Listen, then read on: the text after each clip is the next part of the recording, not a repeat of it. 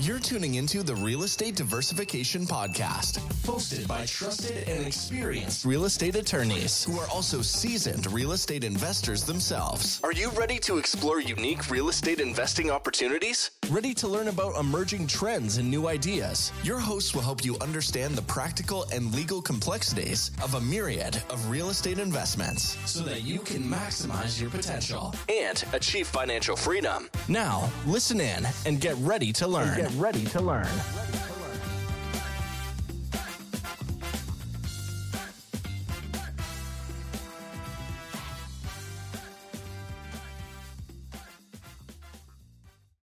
Welcome back, Red Podcast Nation.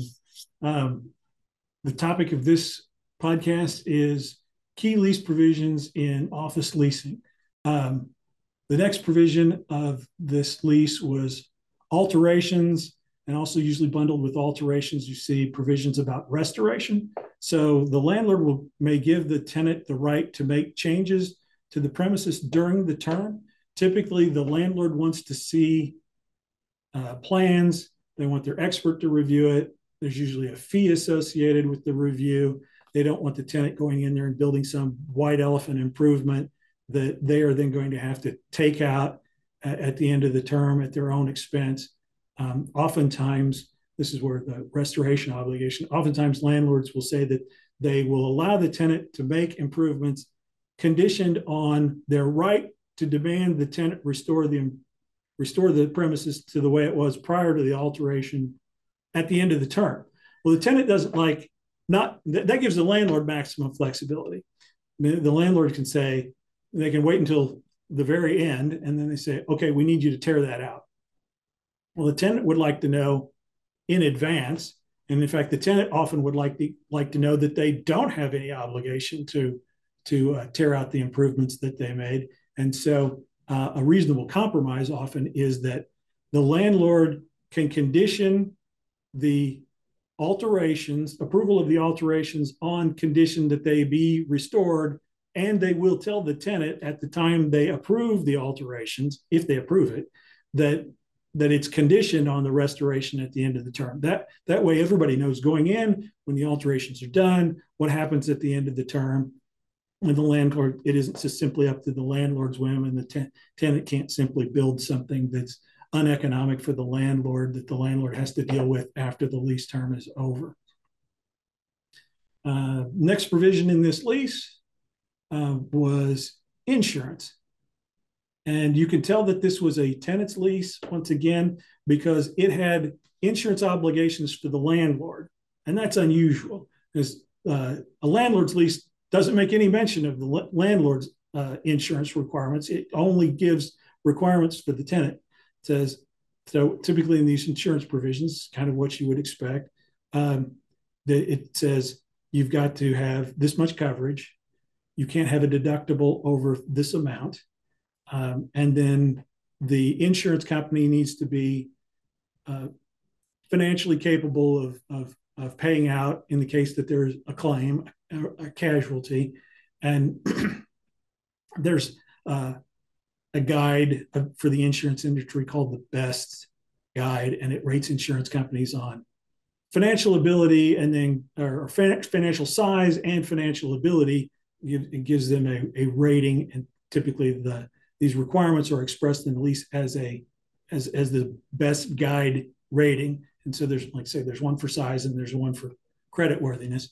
Um, the the landlord oftentimes will just want to say that it's up to the landlord and the tenant has to meet whatever the landlord requires and often say that the landlord can change the requirement as they go along well once again as tenant's point tenant standpoint, you don't want to you don't want to be dependent on the landlord to make this determination, particularly when it can affect your costs.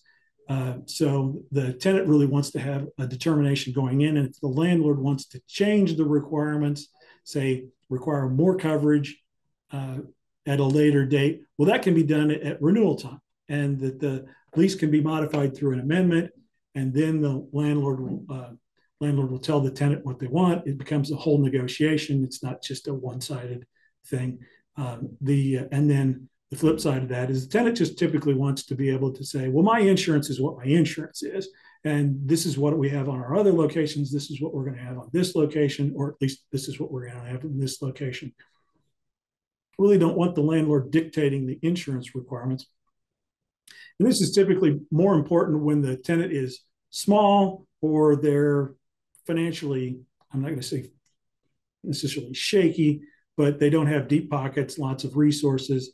The insurance becomes very important, right? Because all the tenants, all the tenants' equipment catches fire, when the tenant doesn't have the money to replace the equipment, they're out of business. And if they're out of business, they're probably not going to continue to pay their rent. So the landlord wants to make sure that they they have the ad, adequate coverage.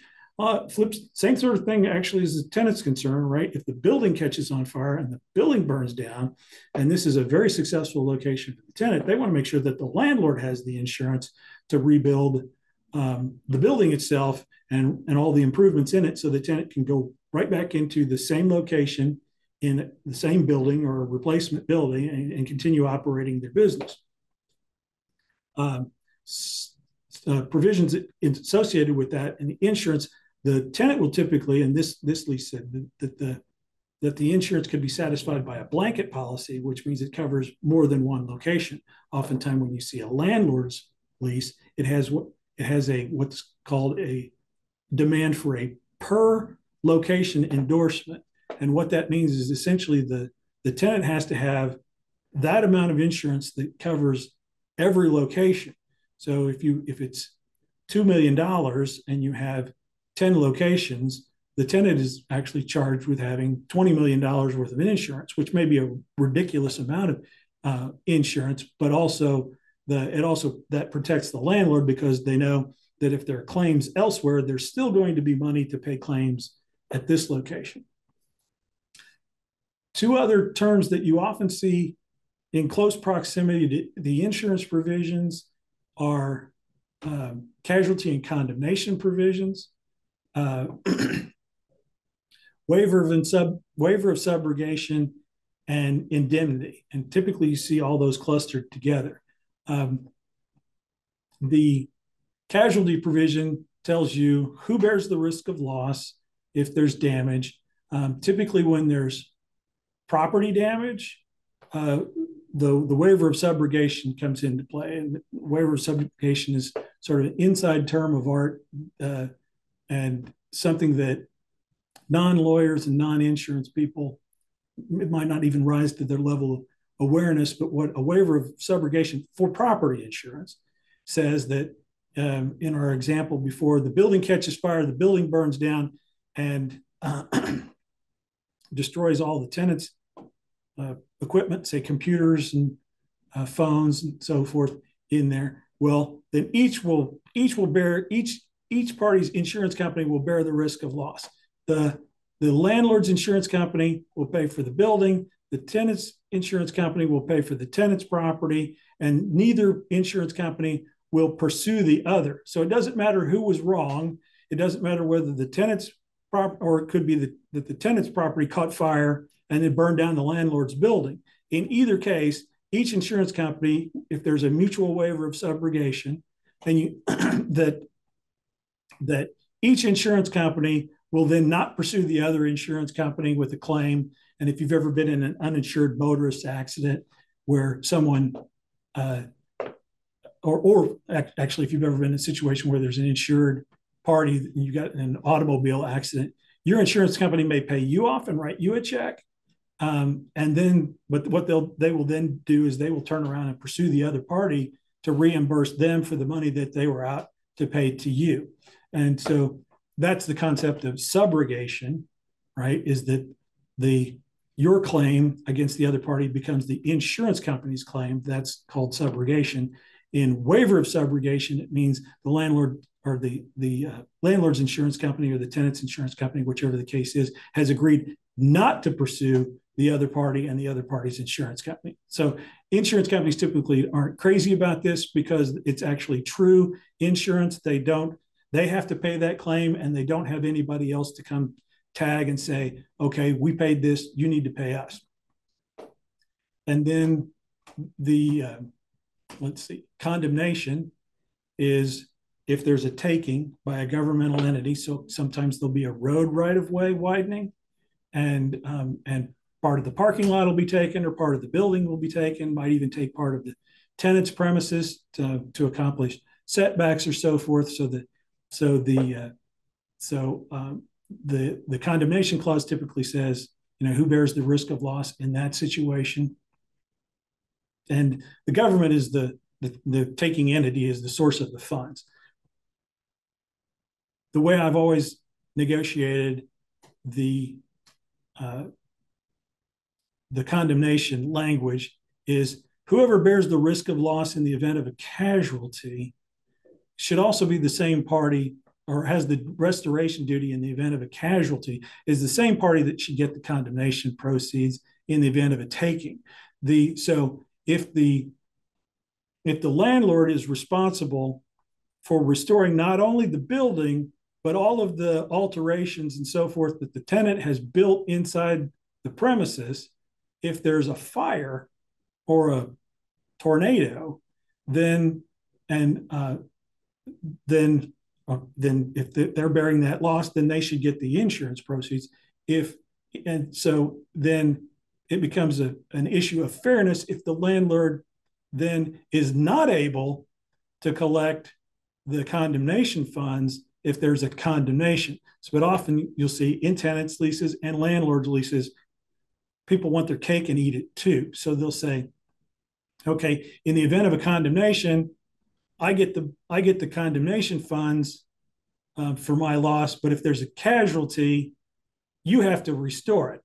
And and I usually tell the, the attorney on the other side, you can have one or the other, but you can't have both. Pick which one you want. Either you've got the duty to restore and you get the condemnation funds, or you don't have the duty to restore and you don't get the condemnation funds. And I usually leave it up to them. It's like you you pick. I think th- these are both remote possibilities. Mm, condemnation is probably more remote than casualty, but typically my my uh, my stance on that is that that you can have one or the other, can't have both. And then uh, and then oftentimes, along with the insurance, the casualty and condemnation language, oh, sorry, and casualty and condemnation language, usually if the event that happens is significant enough, there's a termination right.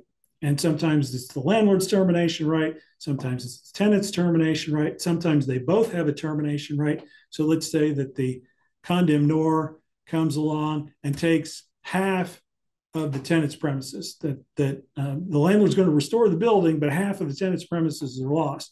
In that case, typically the tenant would have a, a termination right, or at least would desire to have a termination right because they were intending to operate in the entire space, not half of it. And then in, in a similar sort of scenario, um, only with casualty instead of condemnation, if there's a fire and it burns down half of the building, the landlord wants the right to terminate the lease and often if the and because it just may not make sense to rebuild the same type of structure in the same place and lease it to the same tenants. And uh, typically the the the uh, tenant will say, okay, you you may have that right, but you've got to terminate the leases of all similarly situated tenants. You just can't pick and choose and decide to terminate my lease because I've got a favorable lease rate let's say you see these things clustered together. The last one of these that you see clustered together, but did not see clustered together in this particular lease that I was uh, looking at the other day, um, is the indemnification provision. Indemnification provision is is very inside the legal world. Um, there are not a lot of people who understand it well, and not to speak ill of my fellow practitioners, but I've found some very seasoned lawyers that that didn't really grasp indemnification. It's unusual because you could have a clause that reads exactly the same for the landlord and exactly the same for the tenant, and it's still no good for either party. Um, typically, when you see mirror image clauses, people look at those and they say, "Well, that's fair. That makes sense. i am willing to accept that." There are many ways to get indemnification wrong, and I should tell you what indemnification means. Indemnification simply means hold the other party harmless. So, what indemnification deals with is negligence and liability. It and there's many ways to divide the responsibilities. A typical one says the landlord is responsible for everything outside the premises unless the tenant causes it. So an example would be the the tenant does something in the common area that injures another party and then the landlord is sued for that.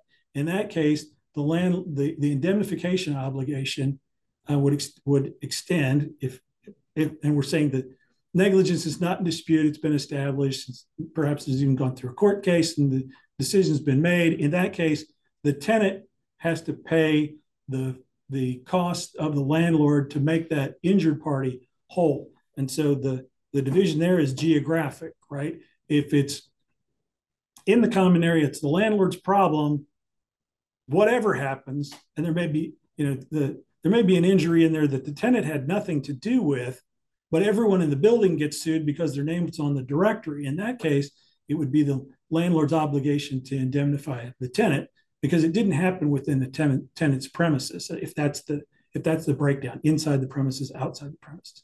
And so in that scenario, if something happened inside the tenant's premises and a party was injured, the and it wasn't caused by the landlord. So you could have a scenario where the landlord has a workman inside the space doing repairs, and somehow they manage to injure a customer client of the tenant.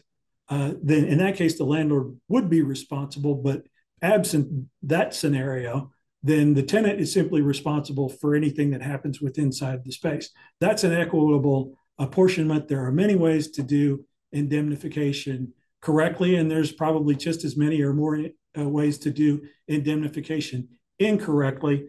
This is this is why, as I talked about in the my first podcast, is that you need to assemble a team, and among the among the team needs to be your insurance agent and your attorney, so that they understand these provisions and make sure that you're protected. Uh, the the attorney is going to make sure that the indemnification provision is fair, and your insurance agent is going to make sure that you have the coverage that you need to pay off any any scenario that's likely to happen um, should some infor- unfortunate event occur. Um, in this case, with inside the premises. Uh, next provision in this lease was uh, assigning assignment assignment. Excuse me. sorry, assignment and subletting. So the tenant may decide, well, we would like to move on to a different space. And we know that we don't have a termination right. We can't get out of the lease. So what we want to do is assign this lease to another party. So they come in, they take over the space, they take over the rent payments, and we're off the hook. And uh, we go on our merry way and we, we either go to another location or just simply close this one up. And so, and there is a distinction between assignment and sublet. And one of the ways that there's a distinction, a sublet would include a scenario where the tenant leases a portion of their space to another party.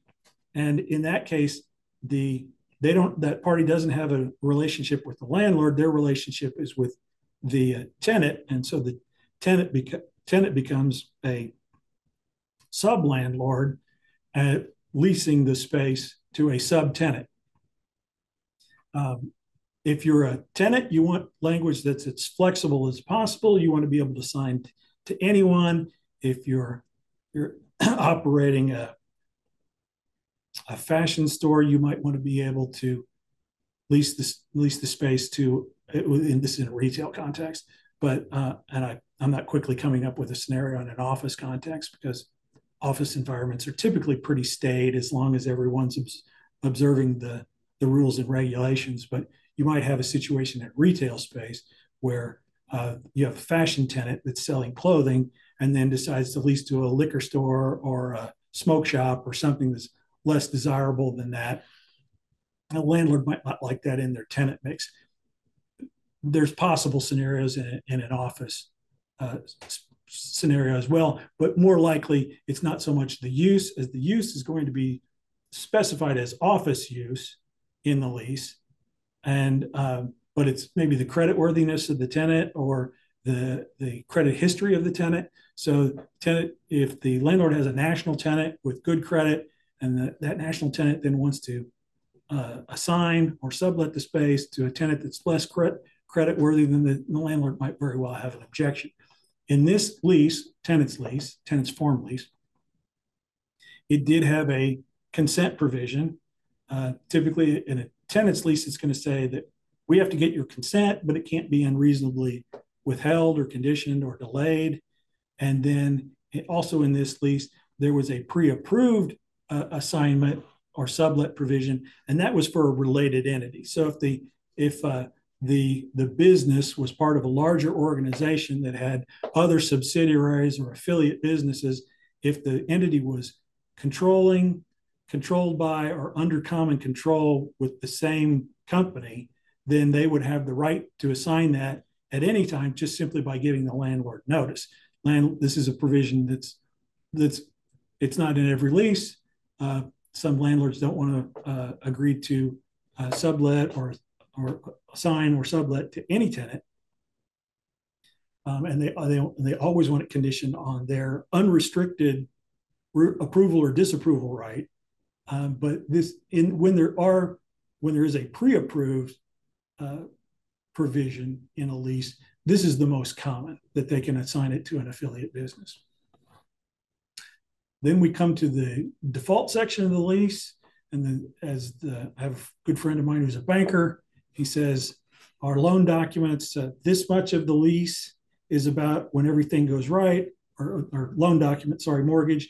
Uh, this is this is this much of our our document is when everything goes right, and this much of the document is when things go wrong. And it spell, spells out what happens after things go wrong, typically meaning that the that the uh, that the borrower does not pay.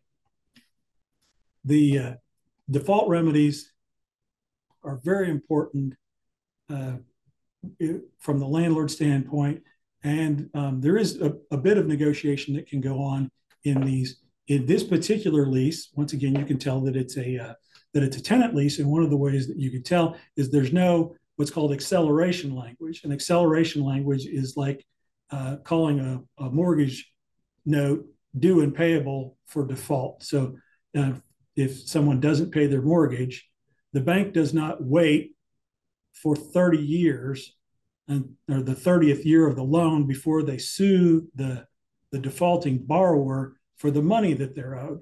There's a there's this acceleration clause that says if you don't pay us timely or at all, then we can call the entire amount due and payable all in one lump sum today.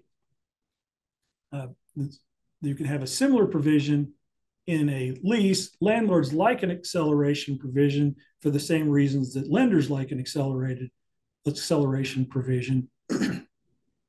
Tenants, of course, dislike it for the same reason the uh, and there are in the default provision there's often there's other remedies. If there's a security deposit landlord can can uh, cure any default that can be cured just simply with the payment of money like making repairs. They can take that out of the security deposit demand that the tenant replenish it. Um, and then uh, oftentimes they can terminate the lease. If they terminate the lease oftentimes they have an acceleration right. Uh, tenants typically try to fight that acceleration language. And then often at the landlord's option, the landlord can uh, choose to uh, relet the premises to a new tenant, never releasing the existing tenant, defaulting tenant, and then the tenant would be responsible for making up any shortfall every month. So you find a new tenant, but the new tenant can't pay as much as the defaulting tenant. And so the landlord still gets the benefit of their bargain. They get the entire rent, only the new tenant pays part of it and the old tenant pays whatever the difference is between the, the benefit of the bargain that the landlord had with the old tenant and what they can collect from the new tenant. Um, in this lease, uh, uh this isn't really one of the most important provisions in the lease, but I touch upon it because lots of folks don't understand it, including people in the legal profession and it's called the quiet enjoyment clause. And it just it simply says in there the tenant will basically be able to enjoy the premises uh, during their term of occupancy, and they won't be disturbed in their occupancy. And what a lot of folks think this means is kind of common parlance of quiet enjoyment. think, well, it's going to be quiet, and I'm going to enjoy it here, and no one's going to disturb me, and and life will be good, and uh, I won't have conflicts with the other tenants and so forth. That's not what the that's not what the legal term of our quiet enjoyment means. Quiet enjoyment from a legal perspective, that means that there's not going to be another party that says, "Oh, I've already leased that space," or "I've uh, I've got a le- I've got a deal on that space, and I have the right to occupy it, and you don't." So it's it's a totally different sort of thing than what you expect just from even from reading the provision. Oftentimes, you can't tell that that's that's the import of that clause. So just something to impress your friends at cocktail parties when you can tell them about quiet enjoyment, and you learned it right here on the Red Podcast. Uh, next provision in this lease was about signs. And signs, of course, are probably much more important to the tenant than they are to the landlord. The landlord's probably kind of agnostic about signs, except to the extent that they create a, a, a cluttered appearance on the building. So the tenant may, large tenant, office tenant, typically will want signing sign rights on the exterior of the building. So if you you know travel travel down the interstate, you see a big office building. Often at the very top, there's the name of one tenant, and in in in some cases, you might see the name of two tenants up at the top of the building. Those typically are if there's one, it's the largest occupant in the building. If there's two, it's the largest two occupants in the building. Um, if it's a big building and there's lots of space on the on the facade of the building, two signs might not look that bad. However, if you've got a tenant that's paying a whole lot of money um, because they're occupying three quarters of the building and they get a sign, and the tenant that's occupying 10% of the building also gets a sign, you can create animosity uh, between the landlord and that larger tenant. They're thinking, well, you know, this was a big point of negotiation that I got this sign on here, and now now it seems like, well, you're giving a sign to basically just anybody. And so that, it can be a ticklish subject, but um, that visibility is important to that office tenant. So uh, it, it, says that, and sometimes there's no one's allowed to have a sign on the exterior building. It's it, um, and uh, all of that is, like I say, it's something that's very important to the tenant. Um, the sometimes the landlord will say, "Well, we're going to put up a directory in the lobby, and that's it," or we'll have a monument sign out in front of the building also, in some jurisdictions, you're not allowed to put signs on the exterior of the building. They like a nice, clean appearance. And so all that you'll have is either monument signage or directory signage, or maybe just one of the two, or at least maybe just maybe just directory signage. Um, but like I say, it's, it's an important consideration. Uh, this is something, like I say, it's more important to the tenant typically than it is, somewhat more important to the tenants than it is to the landlord.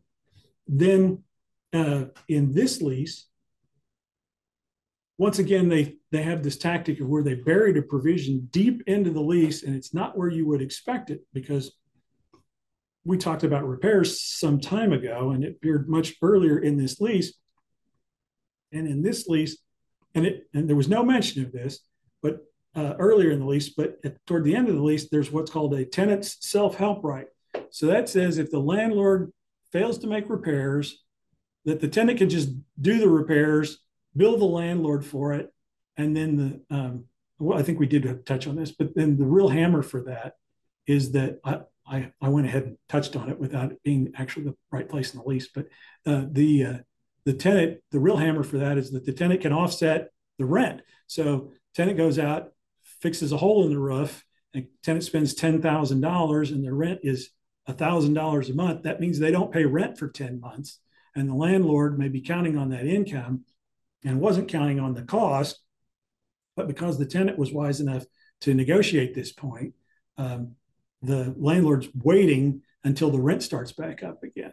Uh, the once again, tenants like this provision, landlords fight it, uh, and in, and landlords who do a very good job of maintaining their property and taking care of it, um, they fight this type of, type of provision because they don't know the quality, um, and then it can get into even deeper negotiations where it can only be approved contractors or a pre-approved list or um, and, and, so forth. And or tenant has the right to make the repairs but tenant doesn't have the right to offset the rent. The tenant can send the landlord a bill. Of course if you're the tenant you don't like that because it's like well i paid this and now i've asked you to pay me and i don't know whether or not you're going to pay me back or when you're going to pay me back so i like this offset rent, rent remedy um, we're getting down toward the end.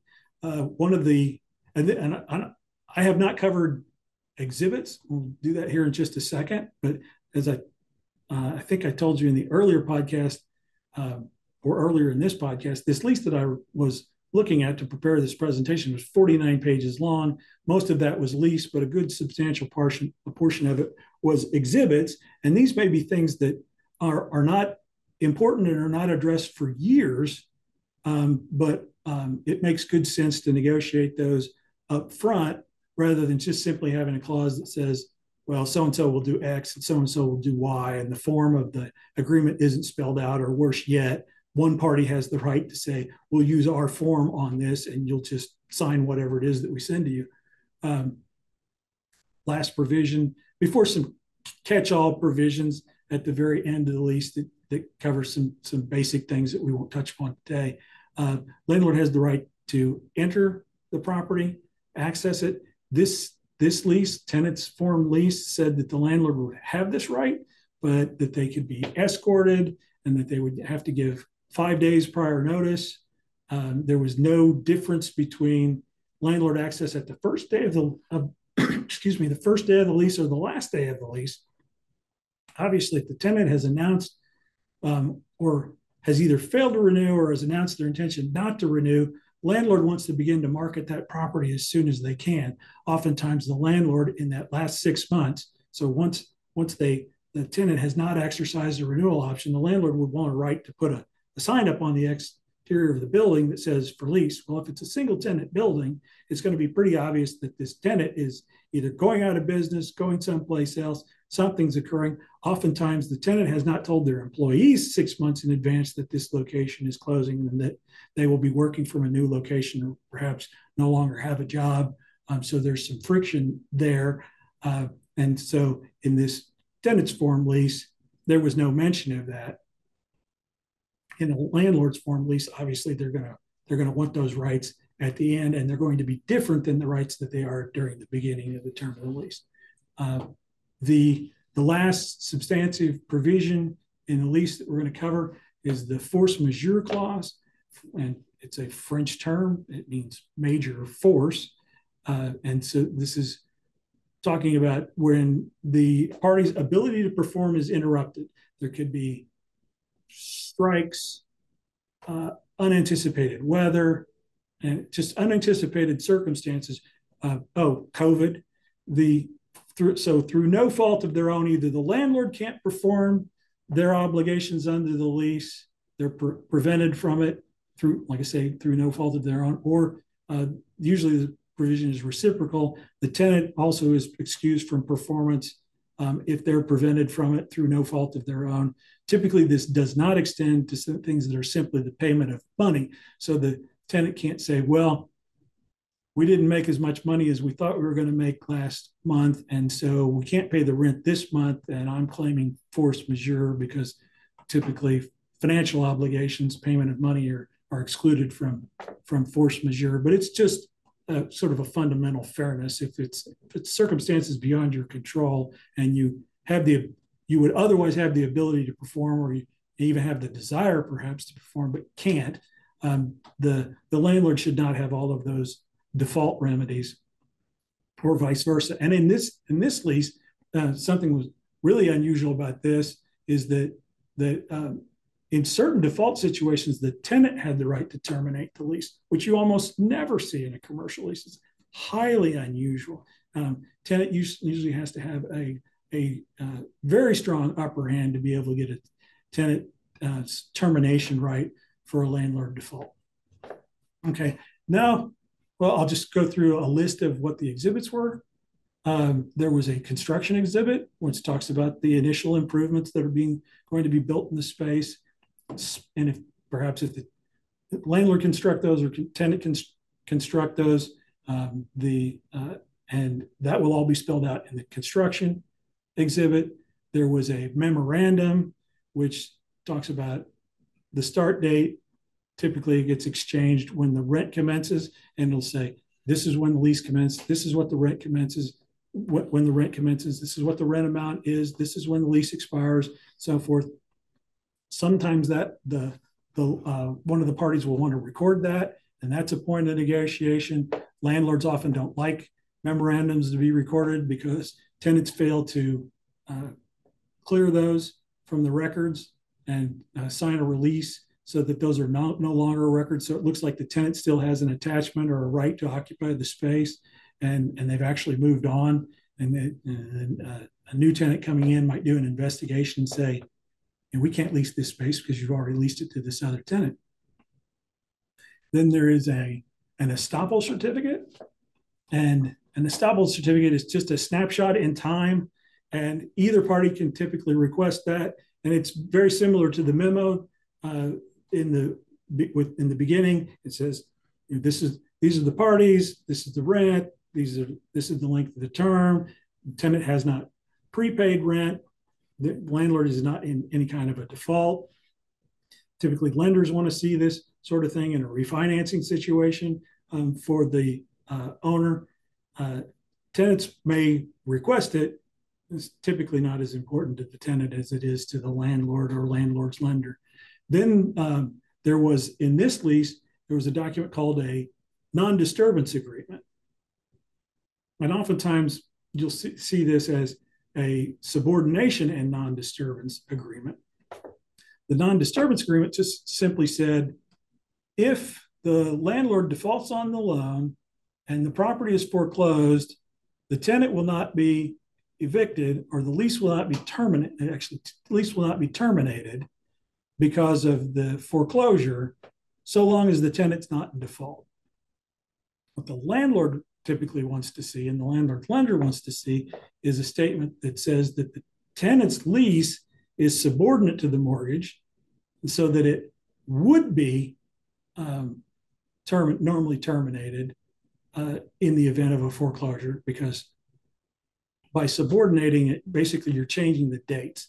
The if the lease was signed uh, on in 2020 and the foreclosure takes place in 2021, then the or the or the loan was made in 2021, let's say the foreclosure took place in 2022, then the lender would take the property subject to the tenant's rights, meaning they can't terminate the lease. The tenant gets to stay as long as the tenant pays, they stay forever. In the absence of any agreement, if the lease was signed in 2020, the loan was uh, done in 2021, and the foreclosure was in 2022, then the if if there is a subordination agreement, what that does is change those dates as if the mortgage was earlier in time than the lease. And in that case, first in time is first in right. And so if the lender forecloses, they would be able to terminate the lease.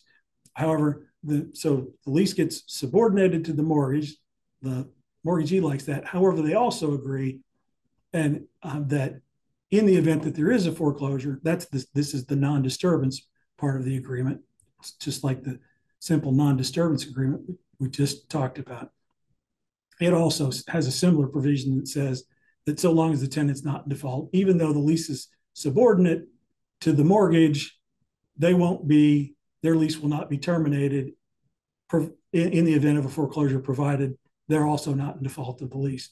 And then you have exhibits like uh, the legal description of the property, which is important if you're researching the title of the property, and certainly that would be a consideration if you purchase it. And, and many tenants, if they're they're making a long-term commitment, they do a title search on a property to make sure that the, that the party that they're leasing from is actually uh, the owner of the property. So there's no restrictions on the use of the property and so forth. And then oftentimes there's a site plan of the entire property, if building or project, Oh, and also one of the premises. So those are your those are your key lease provisions in an office lease. And I hope that you've learned something. Thank you for joining us for the Red Podcast. Invest wisely. See you next time. Thanks for listening to the Real Estate Diversification Podcast. Did you enjoy the episode? Visit www.rediversification.com to tune in to more exciting episodes and free information and tools that will help you succeed. Leave us a review and subscribe to us on Apple Podcasts and our other social media channels at the RED Podcast. Thank you for listening, and we'll see you next time. Missouri Bar Advertising Disclosure. Neither the Supreme Court of Missouri nor the Missouri Bar reviews nor approves certifying organizations or specialist designations. The choice of a lawyer is an important decision and should not be based solely upon advertisements.